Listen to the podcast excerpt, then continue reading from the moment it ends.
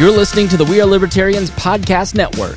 Find all of our shows at WeareLibertarians.com. All right, let's get back to some boring subjects. Understand the risk to our country. Freedom brings people together. You're listening to the We Are Libertarians Network. Learn more at WeareLibertarians.com. Welcome to the program. We are going to talk about. Listen, I had a tragedy happen to me. I was moderately inconvenienced. And as a white man, I was outraged. I went to get my quesarito, and Taco Bell was closed at 7 p.m. on a weekday. And I was like, what the hell is going on? There must be something happening here. So I'm, I've convened a panel to discover how we can fix this because the quesarito is delicious. But Taco Bell, you're full of shit because they've canceled the quesarito and they're not serving it anymore. Like, I just. Quit getting rid of things. And they got rid of the chalupa. No, the gordito. Anyways, uh, we're off track already. Uh, we're going to talk about why Taco Bell is closed, what it's like working in the service industry here at the tail end of COVID, and a lot of other. Th- I talked so long that I ran out of music. So stay tuned. We'll be right back after this break. Warning this show is for adults by semi adults, so the language is sometimes strong and offensive. Uh, I don't know what I said. Uh. Welcome to the Chris Spangle Show. Our goal is to help you sound smarter while talking to your friends. If you struggle to understand politics, we explain it from an independent, libertarian point of view. With all of the irreverence it deserves, we toss out the screaming heads, put people before political parties, and give context to the news to make you think. Now, here's our host, Chris Spangle, a 15 year veteran of politics and media. Welcome to the Chris Spangle Show. It is so great to be with you. Uh, we are making a lot of upgrades. We'll talk about that in a little bit um, here at the We Are Libertarians Network. And we want to thank all of our patrons first and foremost for making that possible. I cannot tell you how much money I have spent on the network in the last uh, month. Uh, it's it's a lot, and it's all possible thanks to our patrons and especially our $100 a month members John Pasillo, Casey Feldposh, Lars Nordskog, Jake Edel, Matthew Durbin, Jeff Bennett, Reinhold, Christy Avery, and Jason Little, Doolittle. Not Jason Little. A thank you to every Wall Plus subscriber for keeping the We Are Libertarians podcast network thriving. Uh, got a great note too, uh, and if you are on the fence about uh, helping us uh, just impact more people, you know, tens of thousands of people listen to the We Are Libertarians Network. Tens of thousands of people listen to the Chris Spangle Show, and we really do make an impact. And my friend Raquel on IG, it's journey.sessions. Uh, she wrote in, and you may remember uh, we did a fundraiser for a mom in a tough situation a few years ago, and Raquel was that person, and she just wanted to give an update. And she said, uh, still a listener and think of you as a forever friend. I don't know if I have properly said this, but thank you. You helped me, a complete stranger, in one of the most difficult and darkest moments of my life. Without a desire for freedom, I would have never found Wall. I had no idea at the time in 2016 or 17 that desire for freedom would propel me into finding myself again and shedding so much. You were a true friend to a listener at the end of a rope. You helped me give, you helped me have a voice. Your community helped me when the church I grew up in turned a blind eye to my situation. Keep it up, Chris. So, all of the different We Are Libertarians shows, the Chris Spangle show, uh, all of our co-hosts here on the wish her the best, and we raised five thousand dollars for her at a time when she needed to get out of a very dangerous situation, and uh, just is blossoming. And we are so thankful for this audience, and uh, we we love each and every one of you, and it is all possible because of our patrons, which you can join at joinwallplus.com, W A L. And uh, all the best to Raquel. Just go give her a follow at journey.sessions. I didn't I didn't say Rachel, did I? It's Raquel. Um, so I don't know. Let's introduce the panel. We're going to talk a little bit uh, about uh, why my Taco Bell was closed at 7 p.m. Uh, with us, as always, is Harry Price. Uh, we have been off live for about three weeks. I had to record the history podcast. The first episode of the history of modern politics was released to patrons last night. So you can go and listen to episode one. We're releasing one on the 1st and 15th of every month.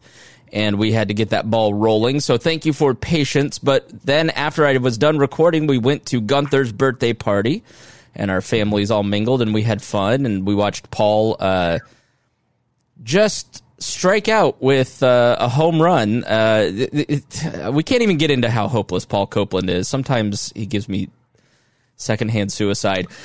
Perfect. Harry, I mean, it was really just like, what is wrong with the Eeyore over there?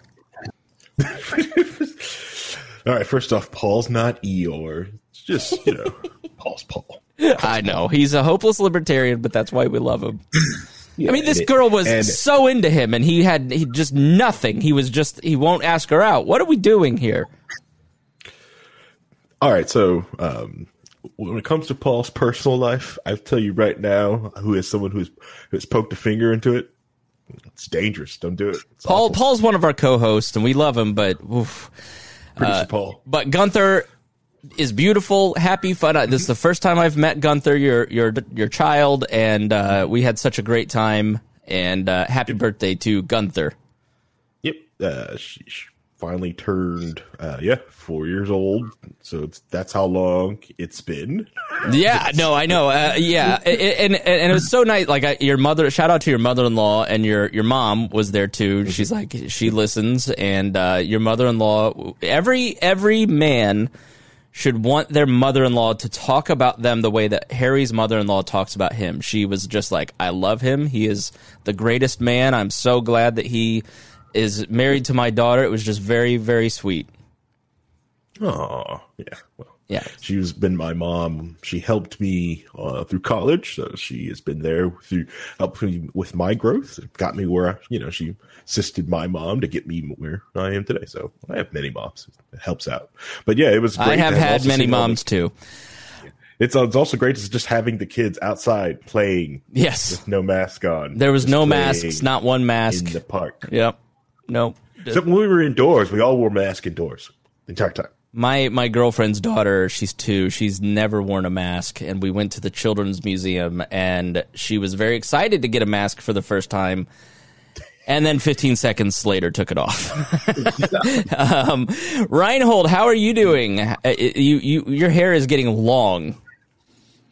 It is getting long and uh, just letting it go. I'm going to see how see how long we can do this and return to my old 70s roots when when we used to wear our hair like that all the time I know people uh, are mad week, at you because you're a liberal, but really you're just like an old deadhead. I'm an old hippie. Yeah. That's all it is. So, um, uh, but work has been crazy this week, so I am just kind of like realizing that it's Saturday for the first time and starting to get starting to calm down a little bit. Well, I knew you'd be mostly useless because you're brain dead this week, so I inv- I'm just really being sweet today. Um, and that, so I've invited a panel on. I listened to. Uh, we, we're making a bunch of different changes to the network. I've decided I'm going to keep doing this, and I'm going to turn it into a business, and then make everybody just yeah, we're, the We Are Libertarians network is uh, growing and going to be the envy of the entire movement within the next uh, three weeks. You'll see why. And part of that is because we've added Hody Johns. He has, if you've listened to the podcast feed, The Enemy of Our Enemy, it now has its own feed, so go and subscribe to that. And uh, Hody logged on today and had a, had no hat. He had just shaved, and I gotta say, Hody, very fleshy. I am. Uh, I, I can't pretend to be anything other than white. It's what I, you know, they say white isn't an identity, and I just exist to prove that wrong. I mean, Hody, it's startling how white and translucent you are, and hairless. It is. For Can those you... watching the video, this wall behind me is white, and it's not as white as I am white. Take the I mean, hat this off. is Take eggshell. This is, hey, yeah. I mean, you can see some bald too. I mean, I mean, this is just incredible. Just barely. Look at this gleam I get face. on the side of the head here. it's the, just uh, white teeth and black uh, and brown eyes floating in the air. Zach, yeah. Zach, welcome back to the program. You are the inspiration. Hody's conversation with Trisha on the Gingerarchy podcast was uh, the the catalyst, and I came back to you because you are a service worker in uh, uh, uh in the restaurant industry. Hody is a former restaurant employee who has moved on to different jobs. You both have served. Um, Trisha was going to join us, but worked at the bar till two thirty last night and said, "This is exactly why I never want to do this again." But you predicted in our episode in January the coming collapse of restaurant employee uh, employment and how many changes needed to be made. And I invite people to go back and listen to that. But why don't you tell people a little bit about yourself and then what we talked about, you know, succinctly so people understand uh, who you are and why they should listen to you as we talk today. Uh, yeah, I um, I mean, I've dedicated my life uh, since I could work to the service industry. Uh, been in management for about the last five or six years. Uh, you know, I, I, I, now I currently. Oh, we're we're we're fuzzing out. That's uh, so Zach has worked in the uh, industry. I'm just going to go ahead and remove him, and then hopefully he will uh, bounce back. But Hody, you've worked in the service industry for how long? Kind of give us the background of uh, your work. Yeah, so I've probably been uh, occasional offs. I did work at the, like back at the bank for like six months at one point, but uh, I've been working in the service industry. If I were to put them all together, probably about 12, 13 years. I did spend, much like Zach, I spent uh, five to six years in management. Um, I have, I even got into not upper management, but restaurant management to the point where you're running the books and looking at numbers and I'm excited to uh, answer some of these questions. We got Zach back. Yeah, sorry about that. I'm not sure what happened there. That's Um, okay. Yeah, I uh, sorry about that. That's Uh, okay. yeah, so I, I manage a, a decent little Italian restaurant in Carmel. I've uh, I've been doing this for a while, management wise, and I've just seen I've done a lot of different styles from high volume sports bars to laid back casual to you know a little finer dining. So I've seen a lot of the different things that happen in the industry and how people are uh, reacting to it. Uh, you know, Chris and I talked about like I, like he said uh, I, a few months ago. I kind of knew that a lot of this was going to happen. Uh, Hody uh, in the episode with Trisha mentioned how people in the service industry we're used to hustling, we're used to working, we're used to doing everything we can to make money. Uh, especially it, our industry is very feast or famine. So when everything got shut down, a lot of people moved on to different opportunities. Uh, they also learned that you can do a lot of the similar things with delivery services without having to interact with the public a whole lot. Um, and that, which really seems to be the key not interacting with the public um, i mean you know trisha so there there was a great post by chrissy wickers that was mentioned and, and fully read in trisha's episode where there's this idea that people are not working in the service industry because they're getting welfare and, and that's ridiculous. yeah, right. Like a lot of the people that I know that were getting unemployment, if they got it, got it months after they were laid off during the pandemic last year. They got $130 a week, or like my barber shop, none of those guys uh, uh, uh, qualified for any of the assistance, and they just went two or three months without any employment. Um, so the idea like that people are lusting after this hundred and thirty dollars because uh, correct me if I'm wrong, but I think like the the extra six hundred dollars a week or whatever it was is is ended, right? Like if you're on unemployment, it, it, uh, Hody, you're shaking your head. Like the the welfare is kind of starting to to trend downward, and and I think twelve states have ended all the assistance and trying to drive people back to work. Yeah, I mean, I I can just give you the numbers right now. So one year ago, when food service got hit, we were the number one uh, recipients of the you know welfare.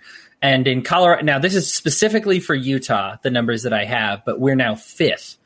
Um, we're yeah, food service workers are now fifth as far as claiming claiming that. So it's Unemployment. It's, unemployment right so we're not even in the top four anymore you know so so it's funny because everybody's noticing this because people have frequent interactions with food service workers but we're not even the we're not even impacted as much as some of the others anymore um, the other problem here with with saying that oh they just sat back and collected welfare that's only if you reported all your tips that you got to keep all that amount like whatever you were making before um, we're all libertarians here, so I think I have no problem saying we weren't reporting all of our tips to pay taxes on. And the thing is, is our base salary here in Utah. Uh, again, this this is going to vary state by state. I mean, even the unemployment varies state by state. But we're here at two dollars and thirteen cents an hour. If you don't claim anything on top of that, you have to claim a little bit. Otherwise, your employer has to bump you up to whatever the minimum wage is. Um, and here, that's like seven dollars and twenty three cents an hour. Um, when you're a server, uh, I mentioned this on on Trisha's show. When when you're a server, you're making anywhere between twenty to twenty five dollars an hour if you're worth your salt. Frankly, most servers can do that if they're adequate at their job. Um, they're we're hustlers, and you basically just told hustlers, "Hey, take this seven dollars an hour when you're used to making twenty five dollars an hour." Um, of course, we took it at first. I mean, if you're tacking that on with set with six hundred dollars, you know, plus as Chris mentioned, yeah, I mean, yeah, I'll take that. But as soon as that stopped, we're out. Um, Jamie works. Uh, my girlfriend works in uh, in another restaurant, and her restaurant actually never wanted to pay out the unemployment. Hmm. And so what they did is they said, We're, "We will." This is a this is a very uh, this is a tough move, but it's a mom and pop store, so I understand why they did it. Um, but they what they did is they said we will employ you here for minimum wage because we don't want to pay you the unemployment and you can just work and fix and clean things and gradually everybody because they said well okay so we're not going to get unemployment or we can work for minimum wage we're going to go find a different job so her her job actually uh, is having a lot of trouble finding new servers. They're one of the ones that when you see like hey we're closed today because we can't find enough staff she works at she worked at one of those. And then mine was uh, golden corral as most of you can imagine. Everybody loves the chocolate fountain in the middle of a uh, pandemic. Um, everybody just wants to stick their fingers in there and try a little bit. Uh, golden corral obviously the numbers never bounce back. I actually planned on i got my dream job um, while i had that time off because yeah i, I I want more than seven dollars an hour. Uh, I now write about video games and play video games, and I love it. Um, and I imagine that a lot of servers did exactly what I did, which was say, yeah, I'm not going back to a place that maybe has half the customers that we had before closing. People get, stayed mm-hmm. home. They learned to cook for themselves. They don't want to go out to Golden Corral anymore. And uh, yeah, I'm not. I'm not going to do that job, even if I can make, you know, fifteen dollars an hour. The work, the work demanded. Zach knows he's managed it before. The work that's demanded of your servers is, if you're not making twenty dollars more an hour, it's it's not worth it. Yeah, and, and Zach, I mean, you're deeply connected to the the restaurant industry. Indy has a thriving restaurant industry, 12th largest city. Um, it's a convention city with a lot of pro sports, so there's a ton of restaurants here, and and you know know a lot of folks. I mean, does what Hody described there in Utah jive with what you're seeing? People didn't want to deal with the extra regulations, didn't want to deal with the lower pay, and went and found other jobs.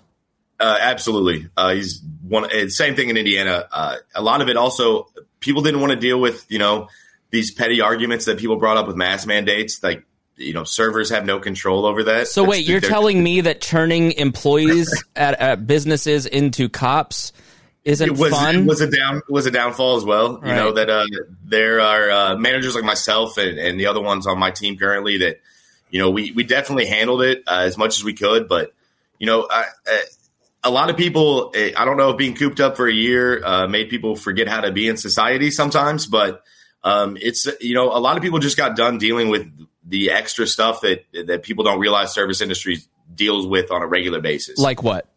Uh, uh Say it. People making people making reservations for four at seven o'clock and then showing up with eight at seven fifteen and demanding a table. Um, you know, uh, being upset that uh, we don't carry a certain product or not understanding how distribution works and how when everything reopened, uh, we know how to order food and how to order beverages, but sometimes it just wasn't available for us to get. Uh, you know, a, a, lot of a lot of people come in very entitled uh, when dealing with service worker uh, service industry workers and not understanding the amount of time and the amount of effort that we put into this. Uh, it, it got daunting, and a lot of people just got done with with dealing with all of that, especially with you know DoorDash and Uber Eats and Grubhub and uh, grocery delivery and a lot of things that you can do on your own time and your own hours and still try to hustle and make money. And a lot of people in the service industry were, were used to that. You know, they, they knew on a Monday night they weren't going to pay their rent. Uh, but on a Friday night, they definitely were. So it's, uh, you know, they, they found other ways to supplement that income without having to, to deal with a lot of the extra stuff. Uh, from my personal view in Indiana, uh, you know, I've already changed management management jobs in the last two months. Uh, a lot of it is going to come down to the culture that has been built in the restaurant, uh, the the the skill level. Um, my personal view is the places that I, have seen that are that are struggling to hire. They have, uh, you know, either a poor culture or maybe not, as Hody mentioned, maybe they're not ready to go back to full capacity yet, or they still have restrictions that are affecting people's money. And the, uh, the the restaurants I see that are thriving and, and don't really require a lot of staffing are the ones who uh, had that had a nice culture and have have people that have wanted to be there and they want to work there. And uh, have uh, management and chefs and, and, that know what they're doing and know how to you know handle people and and really put their, their employees first, which is something that you know a lot of a lot of places did not do before the pandemic, I believe. So I, our friend Ryan Lindsay shared a meme on my wall. Uh, you see all these "nobody wants to work anymore" signs. And he said it was Homer saying, "Nobody wants to work for you." Yeah, exactly. No, that has a lot to do with it. The service industry specifically, man. Uh, so explain like a good culture versus a bad culture. Like what? Why? I mean, I'm not going to ask you about the particulars of why you switched, but like in general, what are the restaurants that are going to make it versus the restaurants that aren't? Uh, passion, in all honesty, and I know that sounds strange. Um, the places that that a lot of the places that are thriving right now um, are places with a lot of career industry people in areas that have customers. Uh, Hamilton County is doing very well when it comes to the service industry uh, for the places that are busy, and uh, that has a lot to do with the culture. Uh, it also has a lot to do with understanding, you know, the customer isn't always right, which is a big a big issue in the service industry uh, when interacting with people, and that culture really comes from training people to handle their job the right way and making sure that the execution is right and that uh, you feel supported. Um, you know, we spend a lot of time together in, in very stressful situations. Um, you know, I, I, read a study a few years ago where a restaurant in uh, at the height of dinner rush is one of the most stressful jobs a person can have. You're multitasking. You have 15 different things on your mind that you have to handle at the same time, all while trying to maintain a smile and and, and literally perform for tables uh, and really show off your personality. It's very emotionally draining, and uh, a good culture is – a place where you're not going to have eight to 12 hour shifts. You know, that, that six hour window is almost the dream for servers.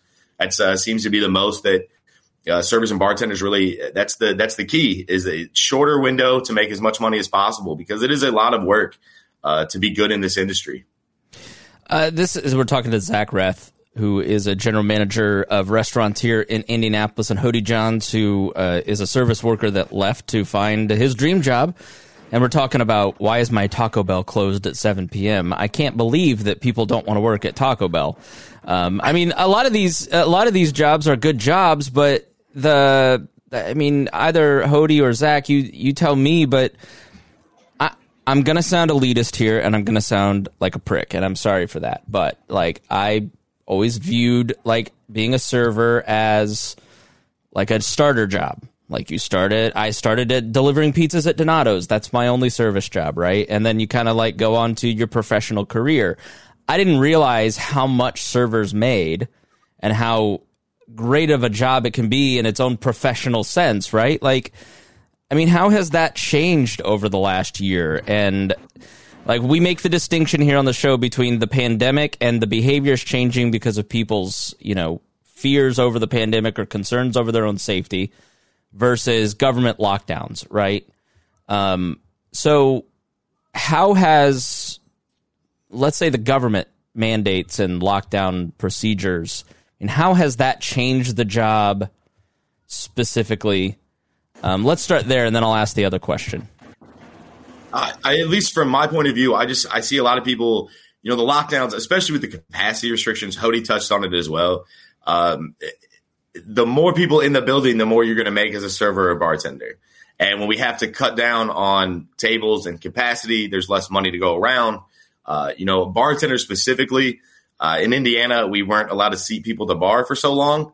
So essentially, that took away uh, a lot of their regulars, which is how they make their money. So you uh, had demand; it just was completely cut off by government restrictions. I, I would absolutely, I, I, I would say it was hit or miss. I think early on in the pandemic when we reopened, uh, it was still really people really uh, cautious about coming out.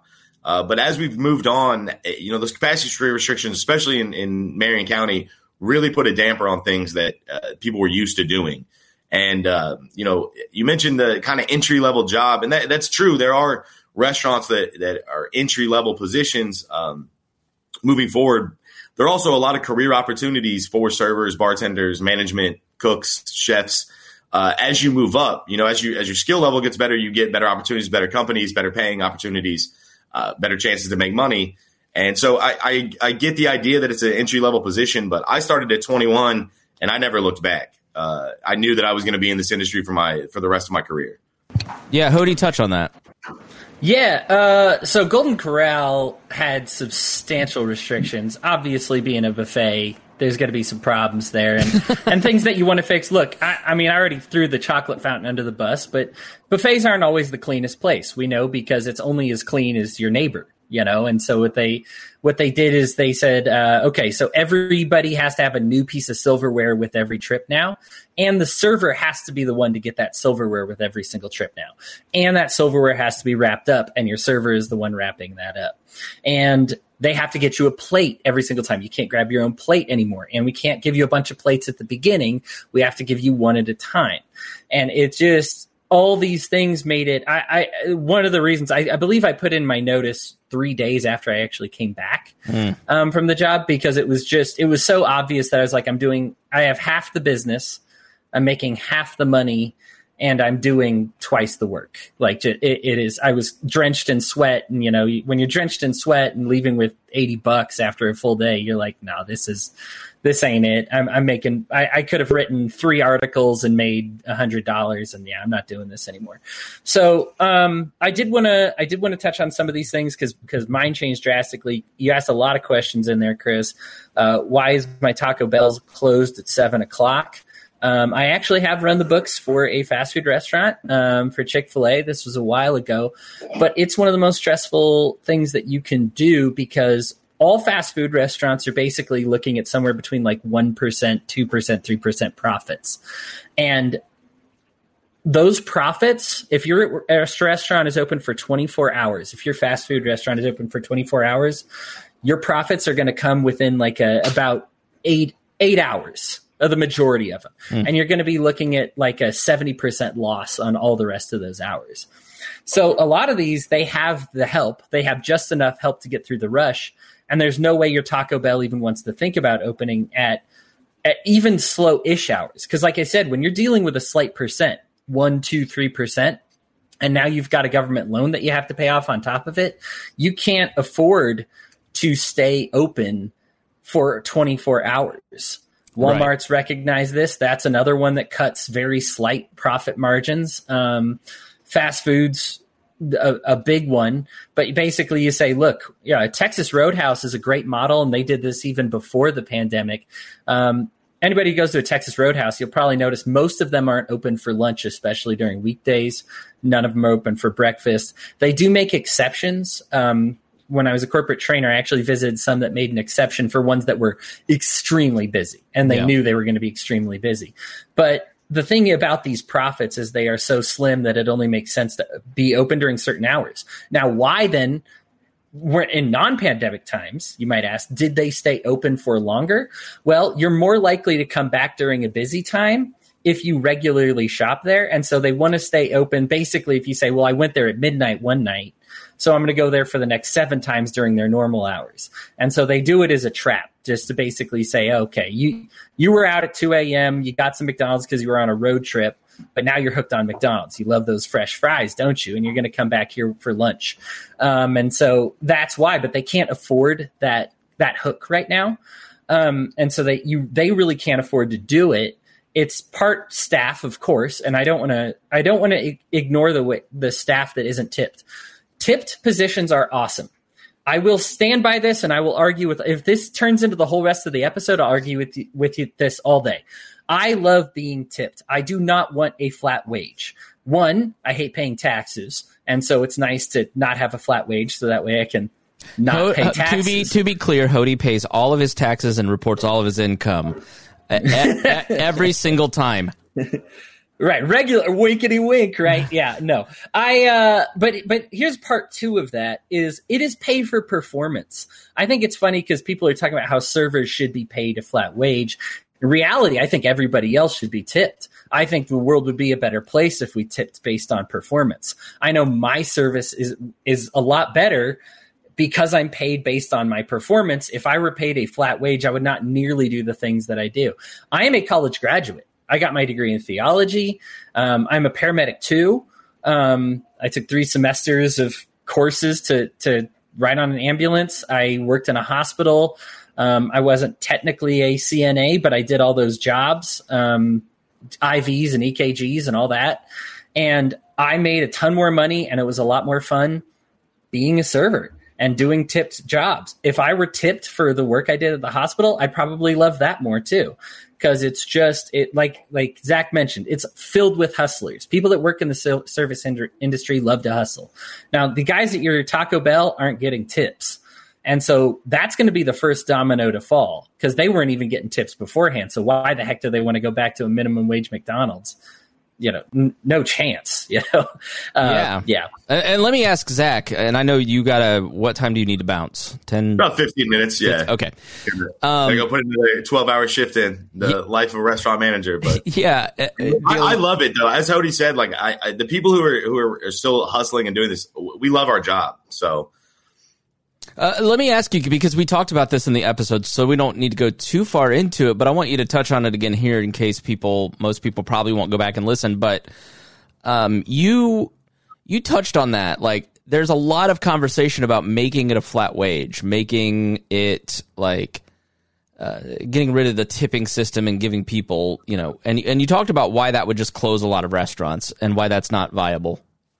Uh, yeah, just the amount of work that, that, as Hody said, I mean, it's one of the very few jobs where I agree with Hody that you get tipped based on how good you are at it. Um, there's exceptions to that rule, clearly. I mean, some people uh, don't understand uh, how to tip, but a lot of it is just based off your performance. And that also goes to the culture of the restaurant, the clientele, and those kind of things that draw people in to want to work for you.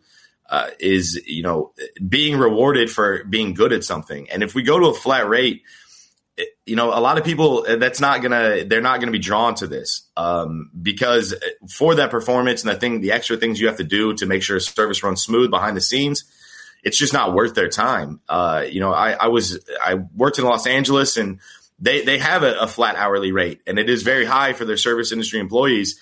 And I noticed that a, uh, a, uh, it's easier for them to kind of phone it in when they're not willing to perform. Mm. And that's the difference between having that those tip positions to a flat rate from a from a management and ownership standpoint is is wanting people who are good at their job and want to work. Whereas if we paid everyone a flat rate, that's going to cut a lot of jobs. I mean, uh, I know Hody mentioned Utah 213 is the same in Indiana, but that's just a base pay. Uh, I don't know any server or bartender worth their salt that doesn't want to make 20 to 25 an hour after tips. And so to, to pay, you know, nine to 10 servers that just to run a floor, that's a lot of money. I mean, that's a that's a lot of money each year that would come out of the out of the books, and that's going to hurt uh, quality of product. Uh, you know, back of house staff, those kind of things are immediately going to go to the wayside. And if we could do it at a tap rate, uh, you know, Hody mentioned places like uh, Texas Roadhouse, Ted's Montana Grill, these very large seating restaurants that can hold 100 and 115 people. They need 15 to 20 servers on at their peak hours, and paying them a flat rate not only affects the service you're going to get, but also affects the servers because they don't have a chance to really uh, expand and make the money that they're capable of making. Zach, I want to add on to that point. I I opened two restaurants in uh, Washington back when I was a corporate trainer. One I did as uh, Buffalo Wild Wings, one I did for Texas Roadhouse.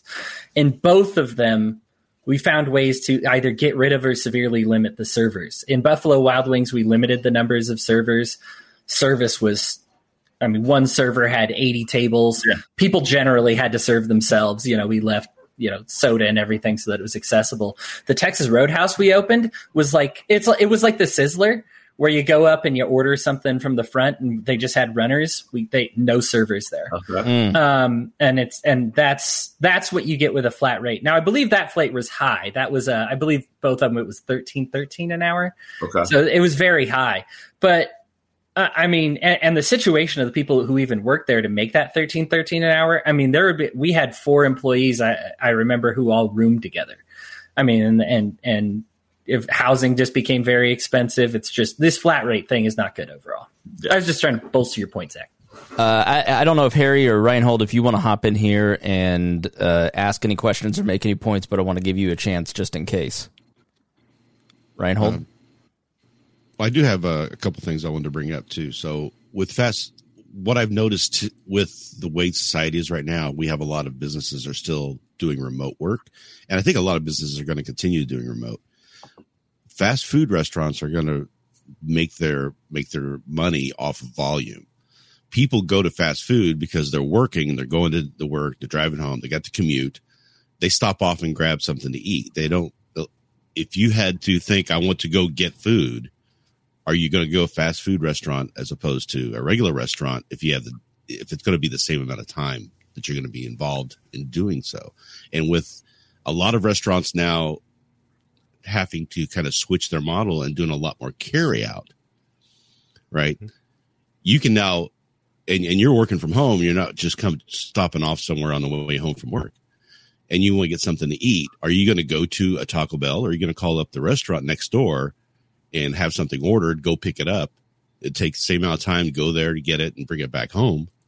So you're going to do that instead, instead of going to the fast food restaurant where you know that they're churning through a lot of people, a lot of volume. So you're not going to get the same level of care about your food preparation as you are if you go to a restaurant and have that done. And so that's, I think that's why the, the, you're seeing the tip of all of this and the, in the fast food places. Uh, hmm. But it's going to trickle down too. So it's just kind of a change in the way we're doing things. Let me ask um, Zach or Hody, and then we'll go to Harry. How how much has the pandemic kind of permanently, you know, my, I'm permanently work from home basically now. I mean, it's changed the way that I interact with my job in, in very positive ways. Um, we now that means I go out to eat more because I'm tired of being in my house. Um, but I know not everybody's like that, and not everybody uh, everybody was more cautious than I was. I've been to Florida twice in the last year, um, but Zach, how much has this permanently changed the industry? Like, do you think there that like a year from now we'll kind of be back to where we were two years ago, or do you think that there are permanent changes with carry out and the business models that that are going to last? I, I, think the carry out is as as Ryan said. I think that's pretty permanent. Um, I know that.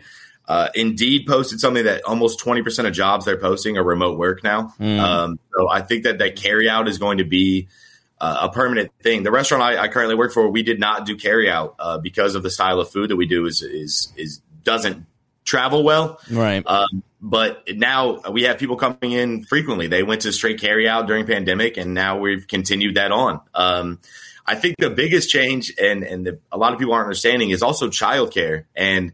You know the hours that you know seven o'clock and, and, and those late nights on Friday and Saturday a lot of people are uh, feel unsafe leaving their children with people or you know uh, the dangers of getting sick or bringing something home back to them. Childcare has a lot to do with uh, with what is happening with a lot of the industry right now i believe. Mm. Hody weigh in on that. Yeah uh, and some of the comments are mentioning on this too there's a lot of abuse that's people get in the service industry uh, a lot of people leave it because not because the money's bad most people leave it to make less money, but because they get sick of, of dealing with so much of what the environment is. Zach mentioned the importance of having a good culture, and he is um, he is spot on on that. I've worked for many, even when I was the boss, I had a boss who made the culture just absolutely putrid. They treat the people exactly like like you talked about. Like these are dropout high school dropout kids. Everybody's an idiot except for me, and they walk around like king like they're kings on their little fiefdom. Mm-hmm. And it's it's bad enough when it's the customers, but I don't expect customers to behave well. uh, uh, to be honest with you, here's the thing. For me, good. We live in a society, giving... okay? We live right. in a society. Right, but for me, good service is giving good service to people that are having bad days to, to turn that around somehow. Because anybody what, can. What, if, if, if everybody who comes in is in a good mood, you're not doing anything talented if you do a good job serving them. You could have messed up everything and they would have been happy and smiled about Get a load of this guy being a nice person. but good good service is all about treating people who are having rough days and who are abrasive and and turning it into a positive interaction. And the best servers are the ones that can do that. Now, I am fine with taking that abuse all day. A lot of times even like those people who have high demands, they they pay well. Now, of course, everybody has the horror story about the guy who demanded a thousand things and stiffed you on the bill. Everybody has that. Flat out, I I more often than me not getting a tip that I did deserve, I got a tip that I did not deserve. Hmm. I, I, got extra. I mean, and that's just, and so, well, it, it is our tendency to dislike people because we think about the worst customer we had tonight. Well, we had a hundred customers tonight, and if only three of them stuck out as bad, and twenty of them were like way nicer to us than we should have been, then I ended up coming out making more than I probably deserved, right? And so, um, but the the abuse from the management and from the upper management, and you can tell with these billboards that nobody wants to work for these people and you can see exactly why when mm. management sticks that sticker up there and just says everybody's lazy nobody wants to come right. in i hate everybody and you look at and look at what companies are doing that are zach mentioned successful companies successful strategies what are they doing they're upping their pay. They're leading with their environment. They're saying come be a part of this. This is a family. This is a lot of fun. We're going to pay you right. We're going to treat you right. We're going to give you all these concessions. Because the what you have is a bunch of these people who walked around like they're these these kings on their their their and you're just a serf you know? They're kings on their serfdom. And, and and it is just it is a putrid behavior. It's something i have seen in most i'd even say most like store owner or above position those people are absolute jerks I understand the society's beating them down. Most of them do. I totally grant this. Work 80 plus hour weeks. Um, but it takes a, it, it's kind of like being a politician. They do have to work hard, but it takes a special kind of psychopath to sign up for working that hard. And so mm-hmm. therefore the result that you get is like leadership by psychopaths. Mm-hmm. And this is kind of what happens in restaurant work is they take those people who are willing to sacrifice more and more and more of their family time because they just don't care about humanity anymore. They lose that touch. The successful ones, like, I mean, I saw this Chipotle the other day. They're not having problems because they're bumping up their wages. Right. You're just going to have to do it. Uh, now we're we're about to ready to say goodbye to Zach. So before we go to Harry, I want to get his thoughts on one last thing. Um, Vincent writes, "There are only so many times you can get called the N word. Thoughts? How many times?" I'm just kidding. Make it awkward. Well, let's let's say goodbye to. I mean that that like that uh, typifies it, right? Like you, your your sandwich is wrong or you forgot the fries, so you're gonna call somebody the N word. Like what? Grow up, people. This is why I, I need to be in charge. Um, Zach, thanks so much for joining us. We really appreciate you being here, and uh, best of luck today. And hopefully, you don't get called the N word. hopefully not, and I, I, hope it doesn't happen. Period. But you know, uh, yeah, I thank you guys. Just service industry, you know, I, I know there's a lot of misinformation uh, being thrown about, like Hody said, about nobody wants to come to work, nobody wants any of those things. Uh, even with the development of apps like SnapShift, uh, which is big in Indianapolis, has you know that's something. It's basically an app where you can hire someone for the day in the service industry. Mm. So a lot of people that are skilled that way are avoiding bad culture by essentially only being on call for different restaurants in the city with positions. That's interesting. So there are there's a lot in this industry that is changing. Um, you know, no one's brought up market saturation when it comes to fast food restaurants. There yeah. are three McDonald's within a mile and a half of me, and moving forward, maybe there will only be one. You know, um, it just. I think in the last four years, I seventy five thousand new restaurants opened across the country. There's no way that all of them are viable and good businesses. Why would I want to go to Applebee's when I could go to a local restaurant that has better quality food for like yeah. maybe 50 cents more? And specifically in Indianapolis, I, I know we talked about this in our last conversation.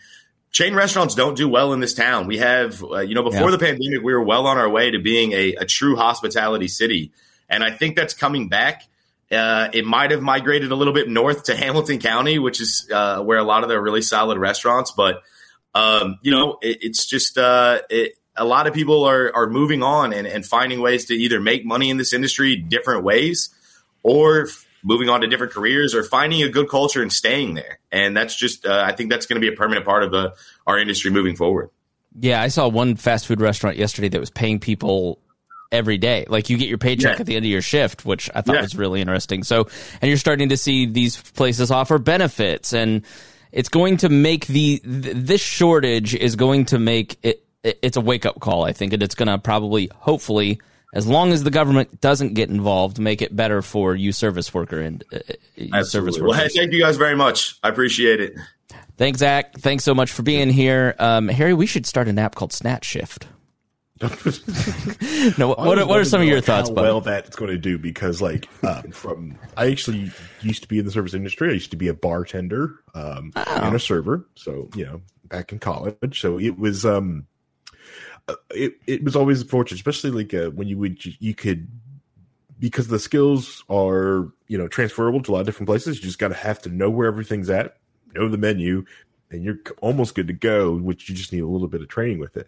The one thing I'm, what I wanted to touch on is to understand is that people in the service industry are hustlers. They are hustlers. They will make a buck. They know how to make a buck. They know how to make money.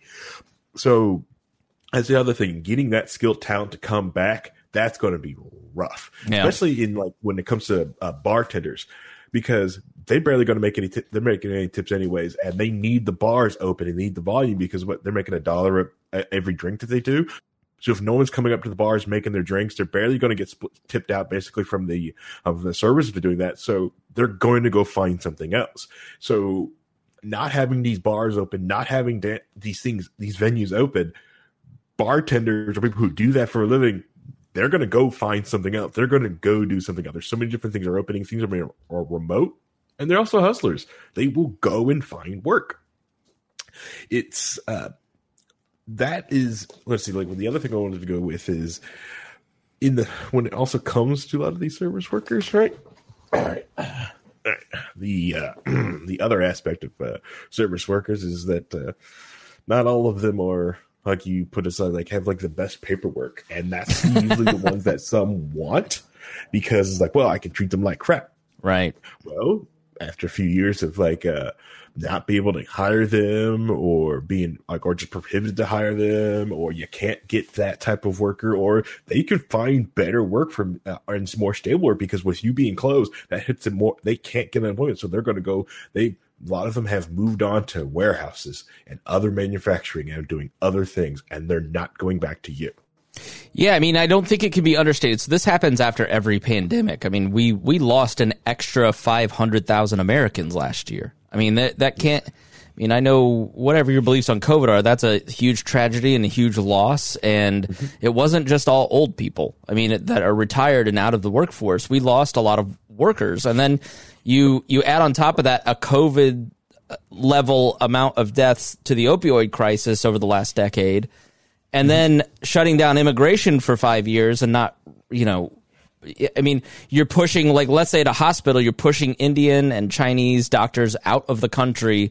to, uh, uh, and so that's just letting people kind of rise up the ranks. And so population loss, population decline, um, especially rapid changes, Mm-hmm. allow for people to move up. So part of the reason that the the after the Black Death in the 1300s there was a Great Depression a generation after is because so many people moved up so quickly and didn't it, it killed feudalism because nobody wanted to be a serf anymore because they could go and work at jobs that gave them land and gave them wealth that there wasn't anybody left to do a lot of the jobs at the at the bottom of the the the socioeconomic ladder or in starting positions or and then not for nothing we've taken away uh, teenage summer jobs made that too hard to hire teenagers to work we uh, we've also just i mean parents are different and don't let their kids work as much.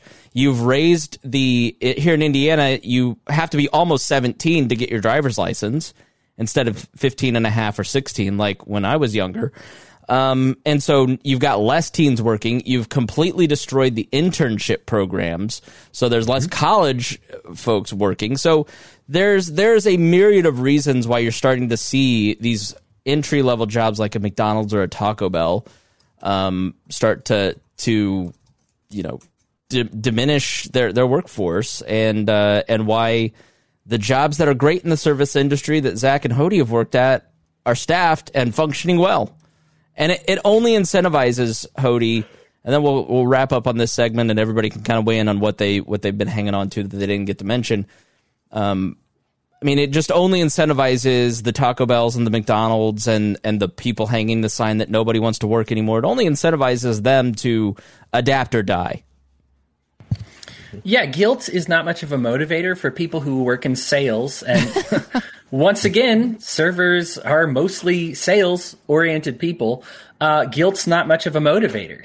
You know, you read about any rules of sales, and usually, while you can sometimes guilt somebody into it, you're going to be far more successful by in, be, by offering encouragement, by relating. What they say the first rule of sales is to find uh, to talk about what people are talking about, right? To to connect with them, and it shows a severe disconnect among people when you hang that sign up, or you know. Take the time to put the little letters up in your billboard that say, uh, you know, uh, nobody wants to work for us anymore. Well, that's that right there is why. You know, you'll take the time to do something passive aggressive like that, but you won't take the time to know your employees, you know, to to understand what they're going through, to understand their strengths and weaknesses. I mean, these are these are just flat failings that that are rampant in the service industry because they get these people who have saying, "Oh, I managed a Target for 5 years. Yeah, sure, I'll I mean, they even hang signs up. Do you want to own this Wendy's? Do you want to own a, a Wendy's? Call this number. We'll probably hire you if you have any amount of management experience.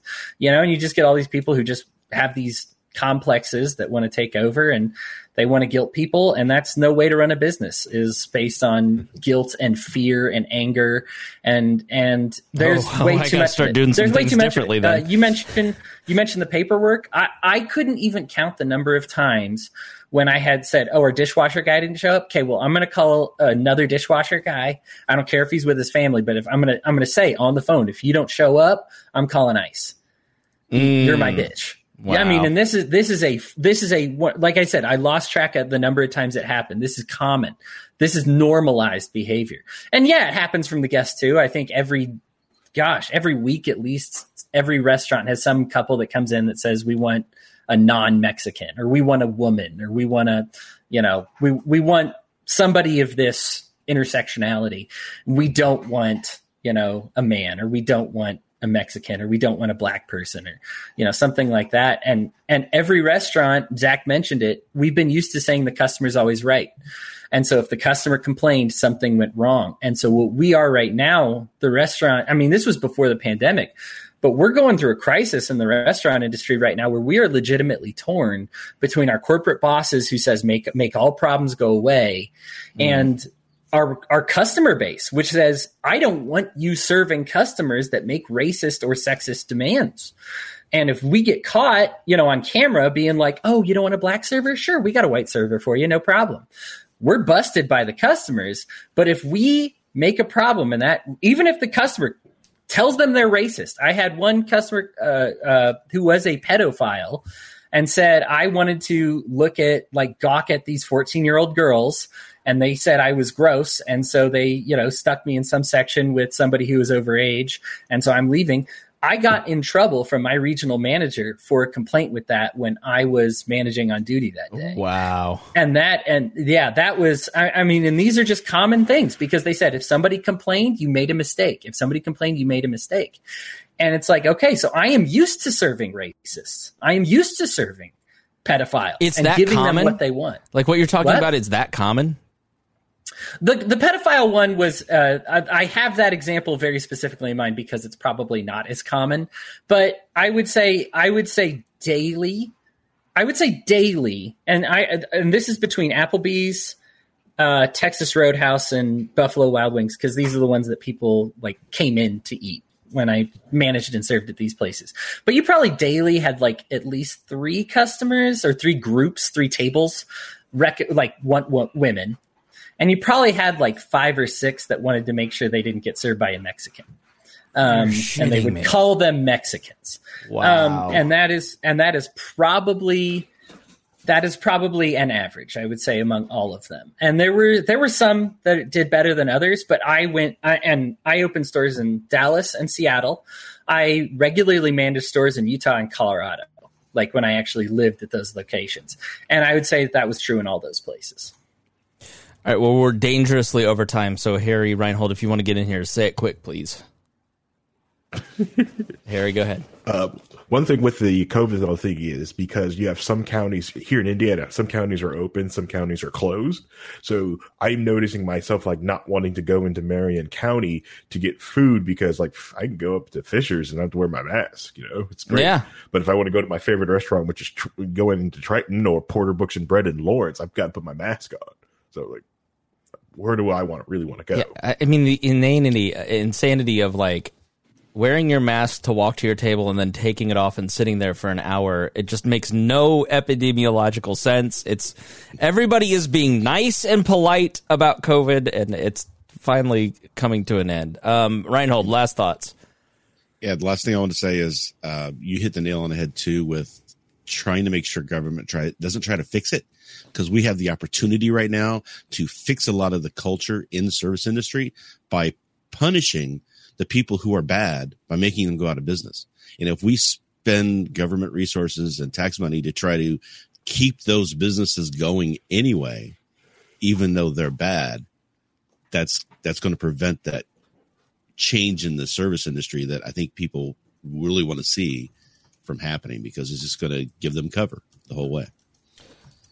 All right, everybody. Uh, great chatting about this. I knew that there was more than just, you know, nobody wants to work anymore, and so thank you to Hody and Zach and Harry and Reinhold and everybody for for giving us a little insight. When we come back, we're going to talk, uh, highlight some of what's going on in the news, like Liz Cheney in the pipeline. So stay tuned.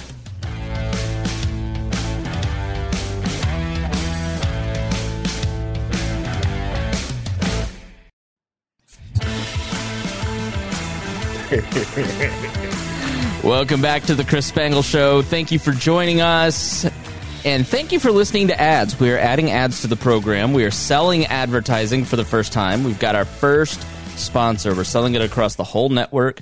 We're turning We Are Libertarians into a business. The We Are Libertarians podcast network. We have nine shows, soon to be 10, 11.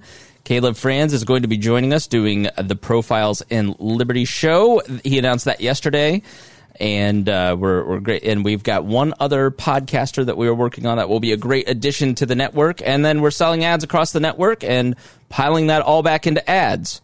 So, you know, what are you going to do without social media to market your show? That's what we're going to do. We're going to pile it back into ads on other podcasts and uh, let people know that there's a sane alternative to the other two parties here in America, and there is a way to think differently. So, if you could join our Patreon at joinwallplus.com or listen to those ads and support our advertisers, that really is going to help the network grow and help shows like this continue. And uh, if you don't want commercials, then join Wall Plus and we'll take all those commercials, all those promos out. The other way is you're going to hear a lot of promos for all the other shows on this podcast and the other podcasts and and that is a way to network us all together and promote each other's shows and and you know help give those shows some uh, lift now that we can't really market too much on social media. Like if I post an episode of a podcast to our Facebook page of 100,000 people, it gets 250 impressions. So we are completely like throttled. Like we we're shadow banned on Twitter. Like their social media is just a no go. So we're we're figuring out new ways to do it. I know if you're a longtime listener, you've heard me say I don't want to do ads. I don't really have a choice anymore. I've got to pay for this. I've got to feed my family. I've got to grow the network. And uh, yeah, so you're going to hear cross promotion. Love for you to please go support those other shows. You know, even if you don't listen to them, just download them for us, please. That's going to help us. Um, that's a great promo. Uh, all right, so do listen, but do listen. Yes. Um, I don't know why you'd want to listen to Gingerarchy, but I'm just kidding. Just kidding. Listen, Trisha's the one that can take a joke. Um, if I said Remzo, he'd cry. I know it. Uh, so uh, we're we're also changing up the show here a little bit. So we're going to do a, a, bigger block in the front on a main subject, and then add on a couple news stories just to kind of help you get caught up. There's too many cycles, and I want to cover a lot, and I want to help you understand what's going on with the news. But I can't do more than one episode a week. And that leaves a lot of subjects uncovered that I want to talk about. And so we're going to just like do like a little speed round speedy for us here at the end and, and talk uh, about a couple news stories. The first up is Liz Cheney, and here's what's happened. So, Liz Cheney, the representative of Wyoming, daughter of uh, Dick Cheney, was ousted from her role as the number three Republican in the House of Representatives. This is an article from Business Insider. Uh, she refused to pull back of her criticism of Donald Trump and uh, his lies around the last election. Joe Biden won the election, Donald Trump lost the election. Everything he's saying about the election is a complete lie. Uh, that is not the Business Insider saying that. That is me saying that. That is uh, just the truth. And if you've bought into propaganda, then that's on you.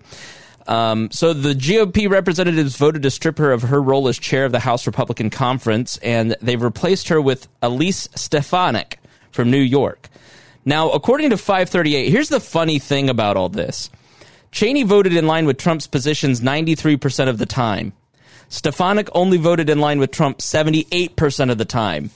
And Stefanik's votes countered the president on issues that include the National Defense Authorization Act, the U.S. Ser- Postal Service funding, disaster aid to Puerto Rico, and the EPA chemical regulations. Cheney voted with Trump much more frequently, mostly departing on election issues such as the National Defense Authorization Act and withdrawing troops from Syria. Shocker. Amongst, amongst others. Stefanik, who was once considered a more moderate in the House, even spoke out against Trump's rhetoric and policy positions in 2015 and 2016, criticizing his comments on women and Muslims. So here's the funny thing about all of this. The Republicans, and they just uh, voted for uh, Stefanik over Chip Roy as conference chair, the number three position in the caucus, the Republican House caucus. Chip Roy is like um, Chip Roy is a lot closer to like a Thomas Massie or a Rand Paul than Stefanik is, who is much more of a moderate New York Republican. But they all have gone with Stefanik because Stefanik is. These people have said for the last year it's not about Donald Trump's tweets. It's not about what he says. It's about the policies and how he votes and what has been passed. Now it's not about how Liz Cheney votes, it's about what she tweets. So it, it's we're to go with the RINO Republican over Chip Roy and Liz Cheney. Now listen, Liz Cheney's a dirtbag. Okay, Liz Cheney is the son of Dick Cheney. Liz Cheney worked in the State Department in Middle East affairs her whole career. She is one of the architects of all of the horrible foreign policy. She is the the quintessential representative of the old Republican Party that we hated. And as libertarians, we have zero love for Liz Cheney whatsoever. Okay, it's not about mm-hmm. defending Liz Cheney. This story is interesting because Reinhold, this is the complete embrace not of policy, not of fact or truth. It is the Republican conference saying, we don't know how to tell our people the truth anymore, so we're going to lie to them. Stefanik is good at lying better than Lynn Cheney is. And so we need to pick the better liar who has bad policies because of her fealty to Donald Trump. Right. And it's it's it's all about the fealty, right? So they've got it in their head that they need to be Trump train MAGA all the way in order to stay alive as a political party. Uh, there are I've been watching certain panels and things like that where there the internal politics of the G, GQP um, is is trying to determine who you're very proud of yourself, aren't you? look at you. You're look really at how hard he's this, laughing, Hody.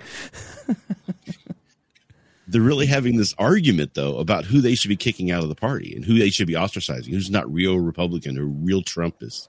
So anybody who's on the fringes are are getting who who you know for years they were trying to bring in all these different uh, disaffected conservative people like um, the log cabin Republicans that sort of thing they, that were you know, um, not necessarily the hardcore ev- evangelical uh, societal conservatives, social conservatives. So they're they're starting to try and, and think that the best way to move forward is to um, push those people out of the party. Um, and and there's a big fight going on internally inside the inside the Republican Party now well, in yeah, that regard. I, I guess my I point, love watching it because I want to see it happen. I want to see them collapse and do exactly what they're doing, uh, and just watch them become a non-factor anymore.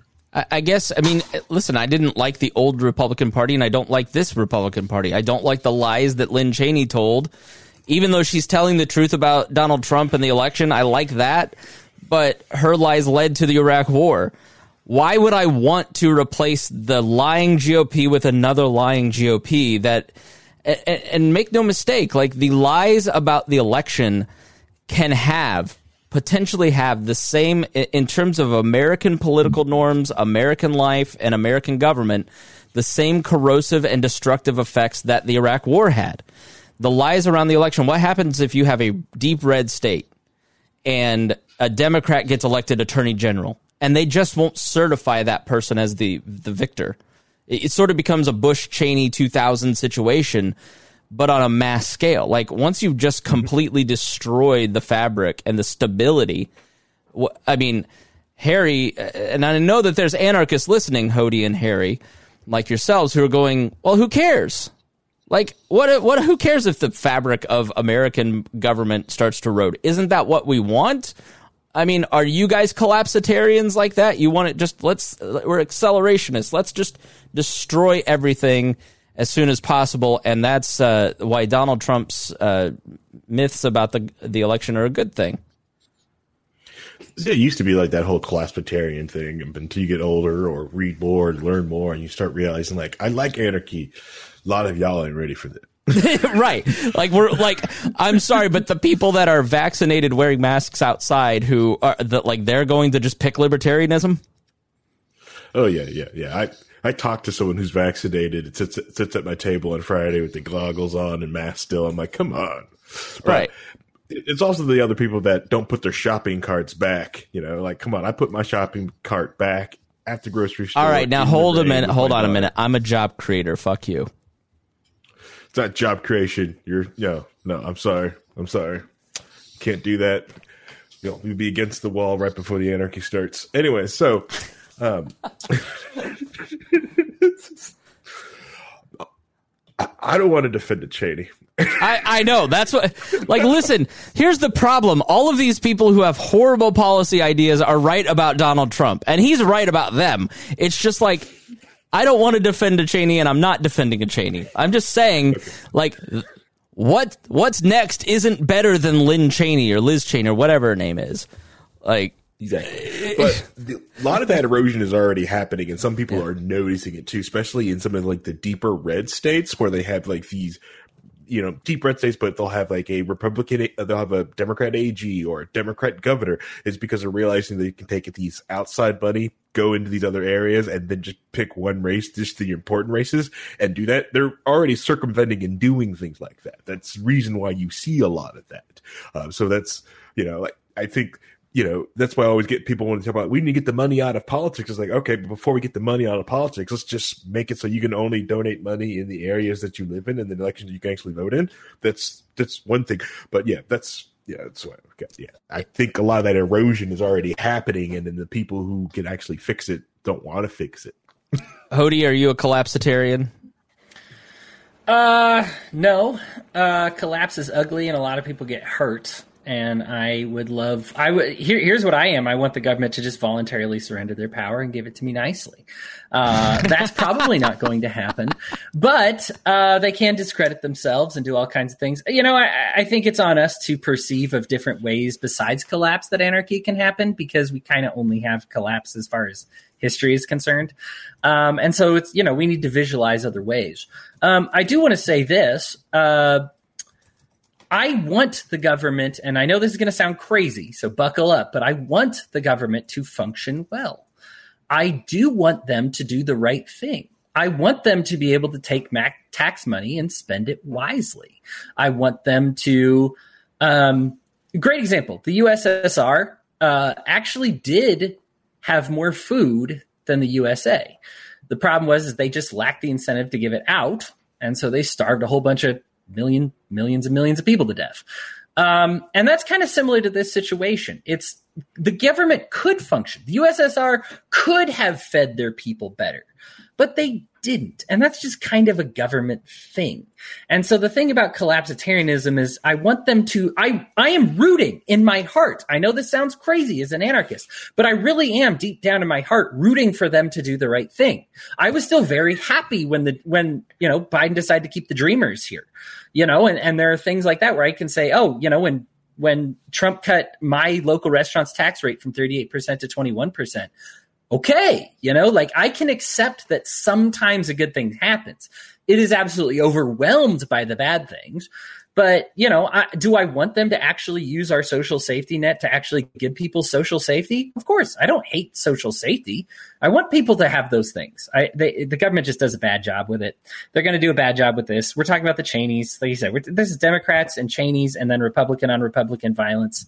It's that meme. Let them fight. Godzilla, King Kong, just let them yeah, I mean, if you if you were looking at the last year and thinking that the government can protect you and fix big pro- like listen, America had one shot at avoiding 500,000 deaths and it was getting testing right. and it was the CDC getting that right. And they didn't do it. They couldn't have done it, and Hillary Clinton couldn't have done it. Donald Trump couldn't do it. It's because it's not possible for a government bureaucracy to act in the swiftness that it was necessary to avoid what happened, right? Like maybe you, there was never going to be contact tracing like Taiwan. That just, it's not, our society is not built that way. You know, so Donald Trump's like biggest mistake was making the pandemic a culture war. And his second biggest mistake, which I kind of forgive him on because he wasn't no president could have gotten the CDC to get testing right. Like it's just the nature as long as the bureaucracy exists, the monopoly exists, it's it was never going to be done correctly and we were never really going to have a different outcome. So therefore all of the lockdown stuff that we've talked about like in the last episode, it didn't work. It was all about your voluntary behavior, your choices in protecting you, your family and your neighbors. Mm-hmm. Just like we always said from the very beginning. Like it and government action as we talked about in the last segment, has just made the misery higher and the recovery harder. And the inflation that is happening now, gee, what a surprise when you artificially deflate supply in labor and goods by closing down mills, for instance, for four months that create lumber, and then artificially in- inflate demand by giving $12 trillion worth of money in the economy inflation happened. Well, how'd this happen? I, I, it's so galling to read these articles about this is surprise inflation. We're surprised at how much inflation there. Like, really? Like lumber? Of course, lumber's up two hundred and fifty percent. uh, so yeah. you were letting people go out and loan out houses and like get these loans for these massive houses so they could spend more because you had interest rates to go near. Right. Like when I bought my house, they're like, "You bought something pre-built." I was like, I was like, yeah, it was pre-built. It was because it was incredibly cheap at that time. But you know, it's like, sorry, I didn't want to go like, you know, buy this massive house and get it built brand new. It's just go, yeah. But good luck. And it, that's the other thing of the area where these mills are at, where they could go out and supposedly could do it. It's like the COVID levels are really low. You know, and if you have any discussion about this, like just look at what Florida. Florida's been what almost maskless technically since what last year actually and like was like november they just said screw this we're not doing half this. of this country has lived like the pandemic isn't happening and the other half of the country doesn't look at that and take any lessons from it and, and that's as annoying as the people who pretended covid wasn't real and learned no lessons from the other side it, it's just I don't know. If it feels crazy being in the middle. Every time I feel like I'm like on one side or the other, I see something from that side, and I'm just like, I hate you both. You're both insane. Um, I shook a I shook a hand of a stranger last weekend. Ooh, uh, Reinhold, go ahead. It's almost like politicizing healthcare is a bad idea for some reason. Yeah, I know. Uh, it's just I, I don't get it. Uh, Ascalja, right? Spangle, let's be honest. You need to take the cart back and get your steps in. Yeah, but at least I have the courage to ask a girl out. All right, let's move on to the next story. Uh, it is the Colonial Pipeline shutdown. There was a cyber attack that forced a shutdown of a top U.S. pipeline, one of the nation's largest pipelines, which carries refined gasoline and jet fuel from Texas up the East Coast to New York, was forced to shut down after being hit by ransomware in a vivid demonstration of the vulnerability of energy infrastructure to cyber attacks.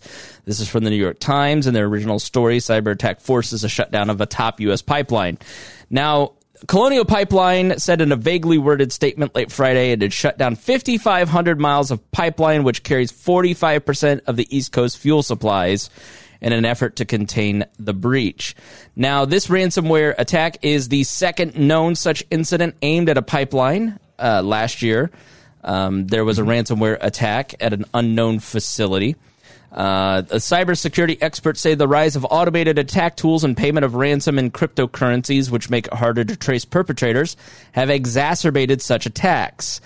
Ulf Lindqvist, a director at SRI International, uh, specializes in threats to industrial systems, says We've seen ransomware start hitting soft targets like hospitals and municipalities where losing access has real world consequences and makes victims more likely to pay. We are talking about risk, the risk of injury or death, not just losing your email. Now, the group that is behind this attack, again from the New York Times, um, is known as DarkSide, which the FBI formally blamed for a huge ransomware attack that has disrupted the flow of nearly half of the gas gasoline on the East Coast. We said um, it was simply an act of extortion. Now these guys actually put out a statement saying, "Our bad. We didn't realize that was going to happen. We'll do better to not like shut down uh, society next time. We'll just we, we just wanted some money. We're not out for malicious intent. We just wanted to to to hold them ransom and get and get some Bitcoin." Um, now, they operate from Eastern Europe, possibly Russia. There's some evidence, even in the group's own statements on Monday, that suggested the group had intended to simply extort money, though, and not attached to, think of them like pirates. So the reason St. Augustine, Florida was so incredibly important to the Spanish is because it was right at the mouth of the, um, the, the big, uh, uh, what's the water flow that takes you right up to Britain? I can't think of it. The Gulf Stream and so they needed that fort right there to uh, protect them, uh, you know, their ships from Eng- from pirates, basically. And the pirates were paid for by France and England, and so essentially, you you have like um, you know. Uh, this group operates in Eastern Europe or Russia. They and they don't attack places in Eastern Europe like Georgia or um, some of those uh, uh Ukraine, Belarus, um, and they see themselves as Robin Hood, and they're really just kind of pirates. And they're not funded by these foreign governments. They're just not held accountable by foreign governments like pirates because Russia loves that a pipeline because the the whole like you've seen it on your Facebook page. Like, let's be honest, Joe Biden has been president for four months, and he's been a terrible president it, four months is not enough time to fuck everything up as badly as your uncle on Facebook says. Like, some of that is because we had a completely incompetent president who didn't know how to manage the government for the last five years. So it's sort of a hilarious cell phone to blame Joe Biden for every single thing that bad thing that's happened when we heard from them for years it was not Donald Trump's fault, it was Barack Obama's fault. He's just fixing the mess. Okay, well now let's just apply the same argument to you. And so the uh, the gas price thing, you know, it's it's Joe Biden's fault. It's Joe Biden's fault, as if it's Joe Biden's fault. Um, and they they love that gas prices are going up. I saw local talk show hosts going, "This attack is because of Joe Biden." What? No, this is an attack by pirates, basically trying to get rich, and accidentally went too hard in the paint, Harry, and shut something down. But you know, there's a lot of people saying, "Oh, this is a this is a digital 9/11. This is the warning that shot that that at some point, Harry, our entire infrastructure will be shut down in a massive cyber attack by a state. That these pirates are the this is the coal bombing." And we need to start really focusing on infrastructure. And by the way, the reason that daycare is infrastructure in the infrastructure bill is because Democrats know that their people are going to love free daycare in an infrastructure bill, and the Republicans are going to hate free daycare in an infrastructure bill, and it causes a big fight, and it causes a big back and forth, and it galvanizes the Democrat side and and polarizes the country more because everybody agrees that maybe we should increase security around nodes at AT and T or maybe we should amp up you know everybody in congress i should say says that we should you know strengthen our infrastructure and security around pipelines right? But they're never going to do something that they agree on because that's bad for fundraising. Conflict is good for fundraising. You can fundraise off of free daycare. You can't fundraise off of securing a pipeline. Um, so you know when joe biden tweets out the rules are clear. Get a vaccine or wear a mask he wants you to retweet that he wants you to get mad at him. He's doing the same poking and provocative trolling that Donald Trump did. So don't give into it. Don't give it attention. Just walk away from it. Live your life stress free and don't buy into propagandists propagandizing. Harry, was this a 9 11 attack? Was this like a precursor to the big one? How no. big of, how worried should we be about, about, about ransomware? Honestly, you should actually be a little bit more worried about it. And it's not really ransomware you should be worried about. It's these people paying things out. So this has been all right. So let me. There's a lot to unpack here on this whole thing. First off, just because certain cryptocurrencies are anonymous, they may be anonymous to you because you don't have the skill to check to check the uh, ledger to find out who the the, the coins went to. But hey, that's what happens if you don't know this. You don't have the skills to pay the bills. You can't figure that crap out. But dollars have been paying to high uh, hijackers stuff like that. Just hard currency gone off the wind is anonymous, and once the things get washed, it's gone and out there in the first place. But anyways, what I wanted to get to is the reason why a lot of these hackers or ransomware uh, has this has gone they become big business. And they have become big businesses because a lot of the ransomwares were starting to go off and go after people. A lot of the time like a lot of people weren't paying because they were going after companies and companies weren't paying because either had okay backups and and or and they just like you know what? Screw it. We don't need the data. We'll just rebuild. It is up until like I think it was like 2018, 2019 when it got big because it they started to go after municipalities and cities uh, with the ransomware attacks, and they were starting to pay out by their insurance packages. Yes, mm. their cyber insurance packages started to pay out a lot of these ransoms because, like, oh, it's cheaper. Just pay the deductible. They get paid. We get our data back. We're back up and running. So they got more money. So this turned into a business. So the idea is not to completely disrupt, just to get enough to get that insurance payout, and then go on and go after these machines and they're able to do a lot of these things because the new crop of IT professional people working into the information technology space has gone into this area of cloud first or cloud only infrastructure, which don't get me wrong, cloud infrastructure is pretty neat. Software as service is pretty neat. But the issue is with it is that people, when they put things up there, they're like, well, I don't have to pay for this infrastructure at a warehouse or somewhere what the thing is, really putting that infrastructure idea is, then I don't need a network administrator. I don't need a system administrator. I don't need them. I've got DevOps and other people to do that up there in the cloud. But the thing is, a lot of those DevOps people, they're not security, they're not systems people, they're not mm. network people. They don't understand a lot of these things to protect a lot of your data up there. And this has been going on for so long. Because essentially what happened is this company, the Colonial Pipeline folks, didn't, they had their data encrypted, but they didn't back it up and so when they needed to restore back, they didn't have the backups and they couldn't unencrypt the data. And so they just kind of had to patchwork everything together to get, and literally had people like, oil never stopped flowing. It just wasn't like, it was going from one tube, wall it off, push a button, goes to the next tube, push a button. Like it was very labor intensive. Correct. A lot of the automation was encrypted. A lot of the things that was telling it where it should go. A lot of those scripts that's was automated. But that's what. It, but what a ransomware attack does is it's, it's very some of some of it's very simple, and some of it is built on the simple idea that they get into your uh, they get into the machine and they encrypt it and they just encrypt the data on it. Sometimes they use the things that are just built inside of the, the, the operating system, like just WinZip. They just turn WinZip on, lock it with the security key, lock it up, and lock you out. Um, it's you know that's just how it works. So I think a lot of the brash of the QNAP ones was all on that whole idea that we're just going to use the WinZip that's built into your QNAP, encrypt your data, and you know like boom, haha, we've got you now. It's a lot of it. It comes to bring it home, Harry. Bring it home.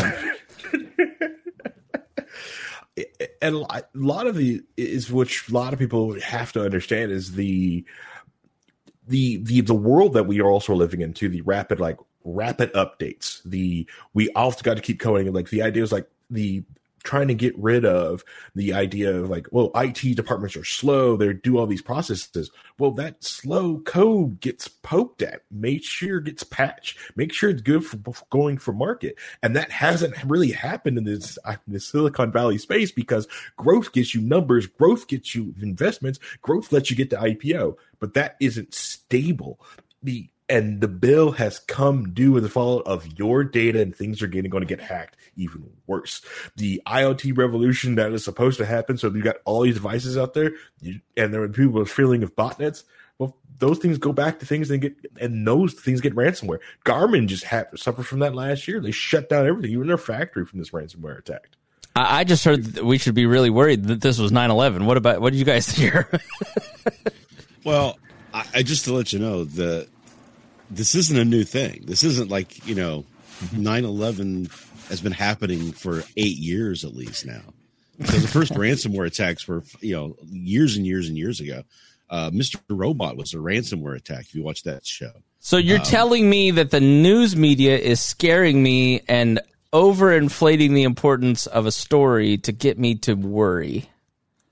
to get you to click on links and and watch their content. Yeah, Someone should that might be investigate what's this. happening. Yeah. I know this is a conspiracy theory, right? Right. But they might be doing. But the thing is, is that one thing that has happened out of this is that every time there's a big news media uh, report about this, IT departments freak out and they start, okay, what we don't want this to happen to us, right? So there's there's projects that I'm on right now that have gotten kind of pushed a little bit because the IT departments are now focused on uh, we need to make sure our ransomware stuff's up to date. We need to spend a couple weeks locking everything down, making sure that we haven't missed anything. And that's always been the problem with um, IT departments in development because development people are trying to develop fast, as, as Harry's saying. They, they're developing fast, and security is always at the last end of the of the thought process on developing applications, developing systems. Um, security now has been talking about this for 20 years, you know, um, and and because of that, sometimes the IT industry needs a little kick in the pants with a big news story like this to get them to realize they need to take to do this. I mean, there was there's been clients that I've had that uh, hadn't taken it seriously because they're like, "Well, we don't want to spend the money on it. It's, it's it's silly to do." And then they got hit with an attack, shut down their whole business, and it was a medical business, so they weren't able to do surgeries and things like that, right? For at all, they weren't able to even actually perform because they had digitized everything. So they had to shut down for like a weekend, and we had to go in there and fix it um, and get everything back online so that they could function. And then they're like, okay, so now we have this million dollar hit on our insurance. Maybe we should start putting in processes to help prevent this from happening again. Right. So people sometimes need to be hit in the head pretty hard to get them to wake up to do the things they need to do. Consequences have been a big part of this show over the last year. I mean, pe- pe- people we want to absolve people of the consequences of their bad decisions, and it's it's a necessary. Like when you are younger in your career, Hody, you need to go home feeling like crap about your performance that day to get better. Yeah, uh, there is. I'm, I'm glad you bring that up because people are eager to dismiss this entirely onto just tech problems, and they make it really scary. And what happens is when you finally boil it down to the very beginning, Chris, you'll remember this story remem- well. I remember us talking about it. How did the DNC get hacked?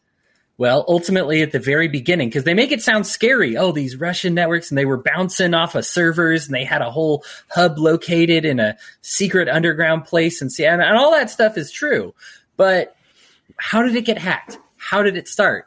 Oh, they said, "Oh, hey, what's your password?" and some idiot responded, right? And this is no different, right? Like they, they, they freak you out with all these different things they do, and they're like hit with a ransomware attack, and they they they what they did is they downloaded all this stuff, and when you say, "Well, how did they get access?" Oh, well, somebody asked for a password and they gave it out. And Right. so they want to take like like you mentioned, Chris. They're trying to skirt the human error part of this, Yeah. They- by making it sound like it's a whole bunch of oh, these evil people are just really good at tech. No, you're really an idiot with giving away your password to, to emails you don't recognize. Yeah, and Stop they're, and they're trying Stop to it. turn it into a federal case, and Joe Biden needs Yeah. to do more, and we need more power at the NSA, and we need this and that, and it's just everything is an excuse to continue to. We got to get rid of Bitcoin because it's bad for the environment. I saw like five stories this week, so it, you know everything's an excuse to to consolidate and centralize power. It's really just a case that we need better. We need more companies doing pen testing, um, protecting themselves. Also, you mentioned something about pirates, right? So there, there are more pirates now than there were back in the pirate days, Right. If if you go look at it, so that's just on the sea pirates. There, there's just a whole lawless area going on in in in the subcultures of the dark web and everything else that these people are operating in. Um, that if you're not care if you're not protecting yourself what are you doing? This is this is your livelihood. This is your business. You need to protect yourselves. Wicked uh, precautions. Yeah, Wicked Kinder writes ransomware is just commonplace in IT at this point, and, and like everybody knows that the Chi- in the beginning it was like, how do we keep the Chinese out of our networks? Now in, in cybersecurity, it's we know the Chinese are in our networks. How can we keep them from stealing too much? And you know, Russia is you know when Russia planted uh, bugs in our electric grid, America very openly and publicly planted trigger switches in their networks, and so it becomes a game of mutually assured destruction. Uh, Harry, final thought on this before we move on to Israel and Palestine. Oh yeah, it, it's just more of a, a lot of the, the issues can be solved just by listening to, to the professionals. So like when you describe to someone like, hey, we should do a backup this way, do like that. There's and uh, like there's a lot of companies that still use physical tape backups as media. Trust me, it is uh, physical tape. You will start noticing very quickly, especially if you have a sysadmin looking at the the little tape backup cassette machine mover. If things are starting to move, did you encrypt things really quickly? Because that cassette should move that fast. So mm. it's yeah. I've seen companies that wanted to go back to the old cassette recorder or just have a Blu-ray disc burner and get the thing offline to read only. Um, the other thing when it comes to it is a lot of people don't want to listen to those professionals when we talk about backups and password policies and doing like that to keep these things out and also say like hey sometimes someone shouldn't have access you know or you know you know we should have this type of management and structure in place so not everyone can get in but that's that cool that's that flashy that's you know and a lot of these it departments especially the larger companies they've a lot of people who created, which is I'm noticing a lot, is a lot of people who created the cool things in a lot of these larger companies have moved on and gone, retired, have done everything, and the people in those IT shops now are IT workers that are just maintaining. They have actually no idea how any of that stuff works. They have this amazing title, but they have no idea how any of that works, and they're just maintaining. Their skills have atrophied because they're not allowed to build or develop or grow anything. They're just maintaining the ship. Wicked says 90% of companies pay the ransom, disaster plans, recovery plans, backups, backups, backups. IT is not a cost center, it is a business enabler. So let's move on to Israel and Palestine and talk a little bit about what's going on there today. The latest from antiwar.com. Early Saturday morning, Israeli airstrikes target a residential building in the Al Shati refugee, refugee camp. That's right. Israel's bombing a refugee camp. According to, and that's because Hamas positions themselves in there. According to the latest reports, the bombing killed at least eight people, two women, and six children. The airstrike wounded at least 20 other people, and the death toll could rise as rescue teams are searching the rubble of the three story house where several families lived. A local resident said the Israelis dropped three bombs on the house without warning, giving residents no chance to leave. I saw the bodies of four people, including children, being rushed to the hospital, said said said Al Ghul, according to the AP. I could not endure and run back to my home. Saturday marks the sixth day of airstrikes in Gaza. The Israelis rejected a ceasefire proposal from Hamas on Wednesday night and seem to have no interest in de escalating. Netanyahu said on Friday that the campaign is not over yet. Netanyahu is the Israeli prime minister. As of early Saturday in Gaza, 137 Palestinians, including 36 children, have been killed and 920 have been wounded since Israel started bombing the besieged enclave on Monday. The UN said at least 10,000 Palestinians have been forced to flee their home due to the onslaught. Now, where did this begin? We go to the New York Times. Violence between the Israelis and Palestinians expanded in new directions on Friday, with deadly clashes convulsing the convulsing the occupied West Bank and anti-Israeli protests erupting along Israel's border with the two Arab neighbors. Now, the West Bank is up in like the upper right, like the Maine or Massachusetts of Israel, and then the Gaza is sort of down towards Egypt.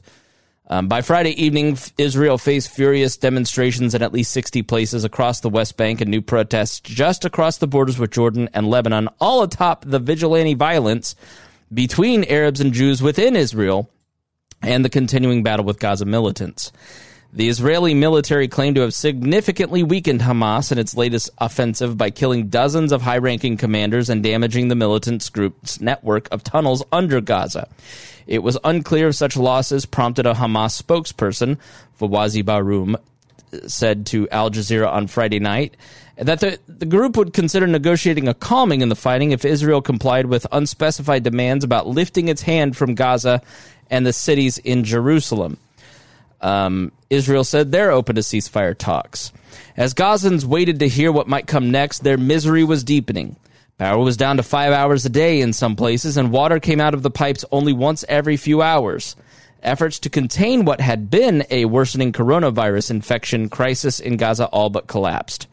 Mob violence that killed and wounded dozens of people across Israel over the past few days. Apartments and synagogues burned, stones thrown, Jewish vigilantes clashing with Arab rioters has profoundly shaken the country. And it has resurfaced painful questions about whether years of victories for the Israeli far right have crippled any chance of peaceful, if, as some Arabs would argue, not necessarily equal coexistence. About 800 people have been arrested across Israel over the past week, about 80% of them Arabs. A Jewish woman told Kan Radio that the Israeli public broadcaster that a group of Arab Israelis hurled a homemade bomb at her, two friends, and her baby in the mixed city of Lod, midway between Tel Aviv and Jerusalem, though they missed. Um, a war room of Jewish volunteers, some armed, formed in Lod a day after fiery street clashes broke out there further destabilizing one of the few remaining places in Israel where Arabs and Jews share not only the neighborhoods but buildings. On Friday night, clashes broke out in Lod between Arabs and Israeli police at a mosque. In cities and villages across the West Bank, an accumulation of perceived injustices by Israel in recent weeks, the possible expulsion of families from the East Jerusalem neighborhood of Sheikh Jarrah, airstrikes on Gaza, and police raids on the Aqsa Aqsa Mosque compound in Jerusalem. That is located on the old Temple Mount and right by the Dome of the Rock. So it is in one of the holiest parts of the of Jerusalem. The it is also the third holiest site in Islam, led to an avalanche of protest on Friday. Now, the, in this particular mosque on the on the grounds of the old Temple Mount, you have the Dome of the Rock, the, the, the gold you've seen like the square building, the square Muslim mosque with the gold dome on the top, and then just down right next to that is the Wailing Wall where Jews pray. That is the only part of this particular area uh, of of a holy site that Jews are allowed to pray. There, it is managed by a an order backed by the Jordanian government, and so there was a a ceasefire negotiated basically for this a, a neutral agreement and Jews will only pray at the Wailing Wall and nowhere else. And there are groups in Israel that are pushing for the right to pray anywhere in that compound of holy sites that they want. And obviously, the Muslims don't want that. It is their holy site, and they don't want, you know, it's just a recipe for disaster. And so there's tension around this particular mosque. And what it means by the expulsion of families from East Jerusalem in the neighborhood of Sheikh Jarrah. So, you know, Israel negotiated a settlement where they, they basically turn Gaza and the West Bank into independent states, specifically Gaza. That was rejected in the 90s uh, by a vote. And so Israel has slowly over time built walls around Israel and has walled off parts of, if not all of Gaza and the West Bank, which has led to um, a ton of misery in those areas. And then there is uh, also settlements. So they are moving in. Uh, Israeli courts deem that a piece of property belongs to a Jewish family, but it is inhabited by Palestinian families. And those Palestinian families are removed. This happened in Gaza when Gaza was was changed. Right, Jewish families were extracted and moved out. Um, so this entire area between both sides, they're they're fighting for land and little homes, and pulling people out of these homes, and uh, it leads to tension. Um, so now some of these they're they're, they're um, using live rounds. Eh, eh, they're you know using skunk water to push protesters off. Um, you know, you have people in the streets on both sides of this issue. Uh, now, when Palestinians moved to confront the settlers, they said seven Israeli soldiers staffing the checkpoint at the entrance to the village started spraying tear gas and shooting live ammunition. They were later joined by backup, the resident said, and clashes continued Friday night. Before the current crisis, Gazans already lived in what one United Nations human rights official called a toxic slum a jagged strip of land blockaded indefinitely by Israel and Egypt, where roughly 2 million residents endured daily power outages up to 16 hours and had running water only every other day. Now they're down to about five hours of electricity per day and half their usual water supply, according to an Israeli security official. The official speaking on the condition of anonymity because of briefing rules said the shortages were partly because Israel had closed the border crossing through which most of Gaza's fuel arrives, but also because Hamas rockets had damaged power lines that could not be in- independently confirmed. The official said the power lines to two Gaza sewage treatment plants were damaged or down. And the UN's Humanitarian Aid Coordination Agency said a water desalination plant was not operational, cutting 250,000 residents off from water. About 150,000 people in Gaza City had limited access to water because the power cuts were affecting the pipe supply. The lack of power is starting to affect hospitals, which are already full because of the pandemic. So you have the Israelis building a wall around Gaza, turning it into a ghetto, and then treating it like it's a siege, cutting off power, cutting off water, cutting off sewer, cutting off desalination plants. I mean, Reinhold, it is, uh, you know, let's take a balance. Let me take a balanced view here, right? So if you were if you were Israeli, you say Iran is funding Hamas and they're shooting rockets into our towns, killing old women on buses, killing our women and children. We have every right to defend ourselves. The Palestinians say you're colonizers who have just decided that you're going to take our land and we have every right to fight back. What say you?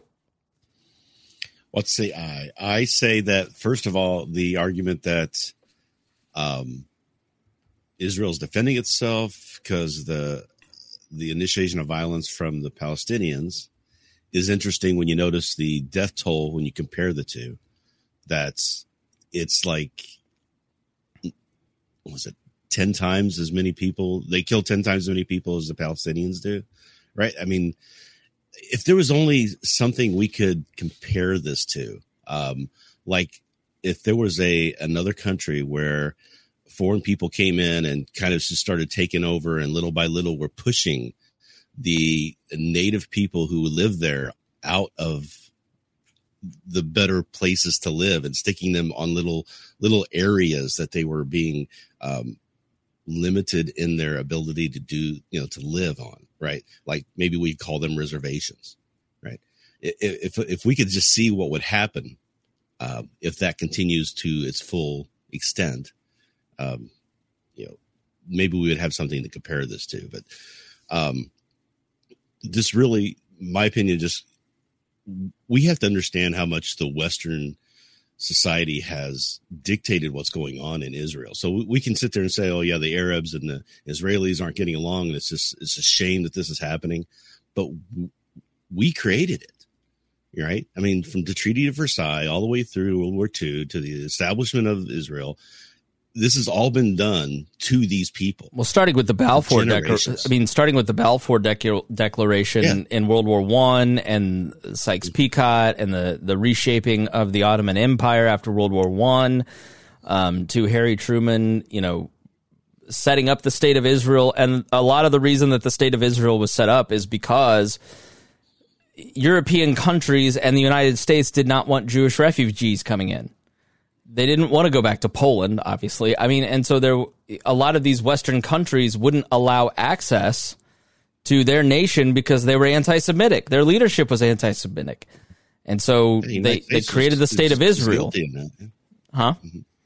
You know, we were the United States was just guilty. We were turning back refugee ships in World War II uh, from from Jewish people fleeing Germany at the time, right? So um, this this is not you know something that you can just go back and say okay starting with the 67 war and all this you know it, this has been generations in the making and it's not necessarily the Israelis or the Palestinians' fault. It's it's what we've done to those people.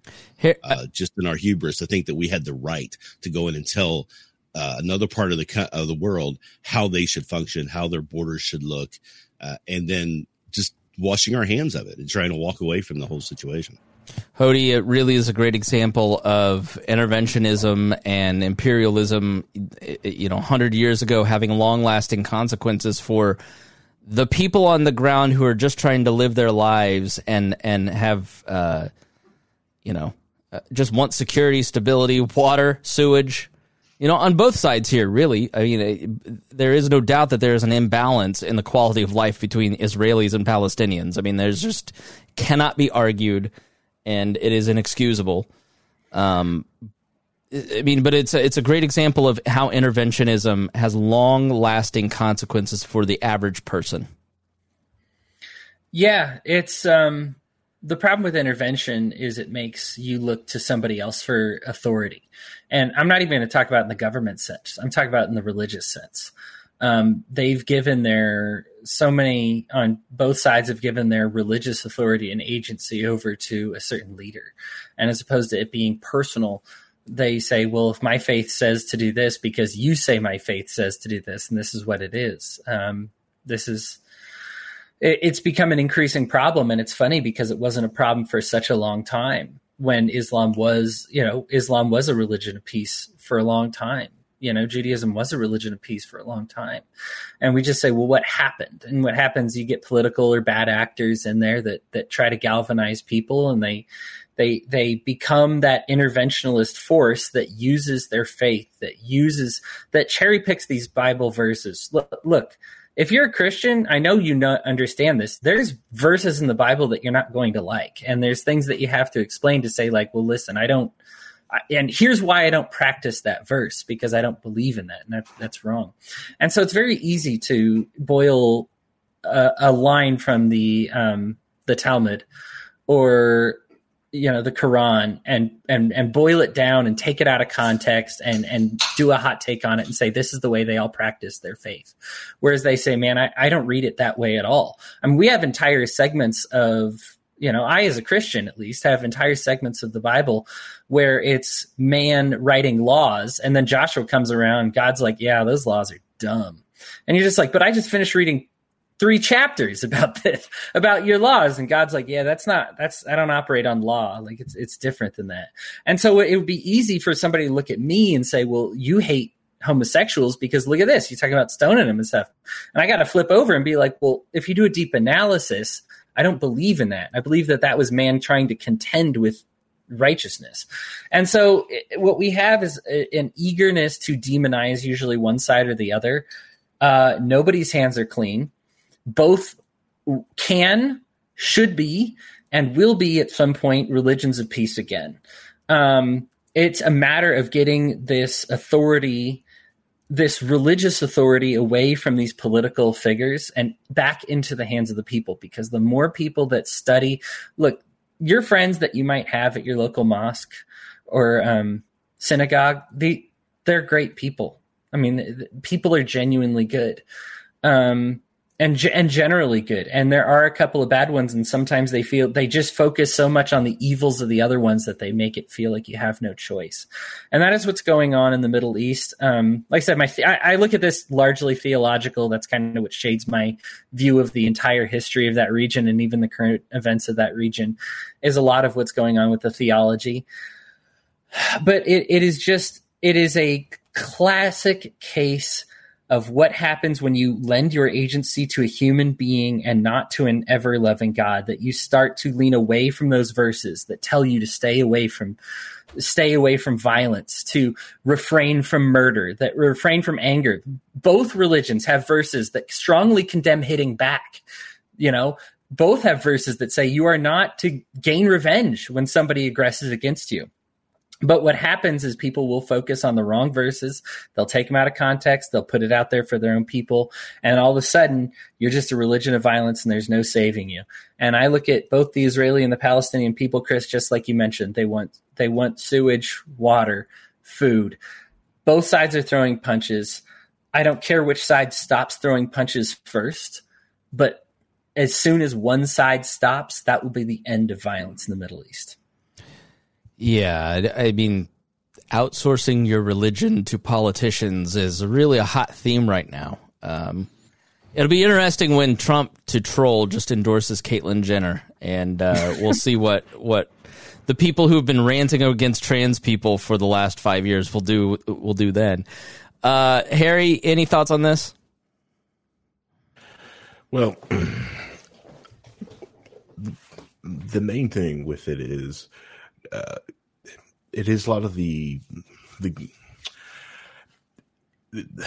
when you try to dissect the issue, when you try to go through it, you just realize it's just a lot of also a lot of bad government policies. A lot of people also using religion to enact bad government policies in that area to to also like make this massive powder keg. Um, because even when you look at things like, well, this was done for that reason, this was a good thing, but yeah, but what was the other thing that begets the other thing, which also made the other thing? It, it's just, oof, it's a I you hope for peace in the area. You hope that eventually people understand that it's it's more their governments are mad at each other and not themselves. That themselves they want to get together, they want to have houses, they want to have this community, and which a lot of them do. They and some of them are realizing, but that's a very small minority of a very small, you know, inch of people. In and I don't know. It's one side is heavily funded by the West and will continue to have massive support and weapons. The other one's supported by people who hate the people that support them. And it's just, it's almost like it's a massive, you know, it's just an ongoing proxy war at, even at some points. But yeah, with regular people in the middle getting bombed and getting their sewage cut off. And it's just, it's terrible. And, um, yeah. So, yeah. All right, everybody. Thank you so much for joining us here on the Chris Spangle Show. Thank you to Harry and Hody and Reinhold and Zach Reth for coming on, and hopefully you've enjoyed this. We need your help. If you if you got something out of this, then please share the show. Tell your friends. That is the best way for the show to grow. And for the entire network to grow, please go subscribe to all the shows at WeareLibertarians.com and support us financially at JoinWallPlus.com. You'll get all kinds of great benefits like the history of modern politics, 39 new minutes. You're getting you're going to get an extra 90 minutes of historical content. It's not politics, it's not me talking about like we talked about the default state of human government. um I have something in my throat. Trying, it's God saying stop self promoting too much. No, no, never. We talked about how you need to look through the lens of history and how often it is propaganda. So make sure you go check out the history of modern politics. Learn more at historyofmodernpolitics.com. Check out Hody's new show, The Enemy of My Enemy with Hody Johns. And uh, Harry Reinhold, we'll see you next Saturday. And thank you, everybody. And please share, tell your friends. We love you. We'll see you soon.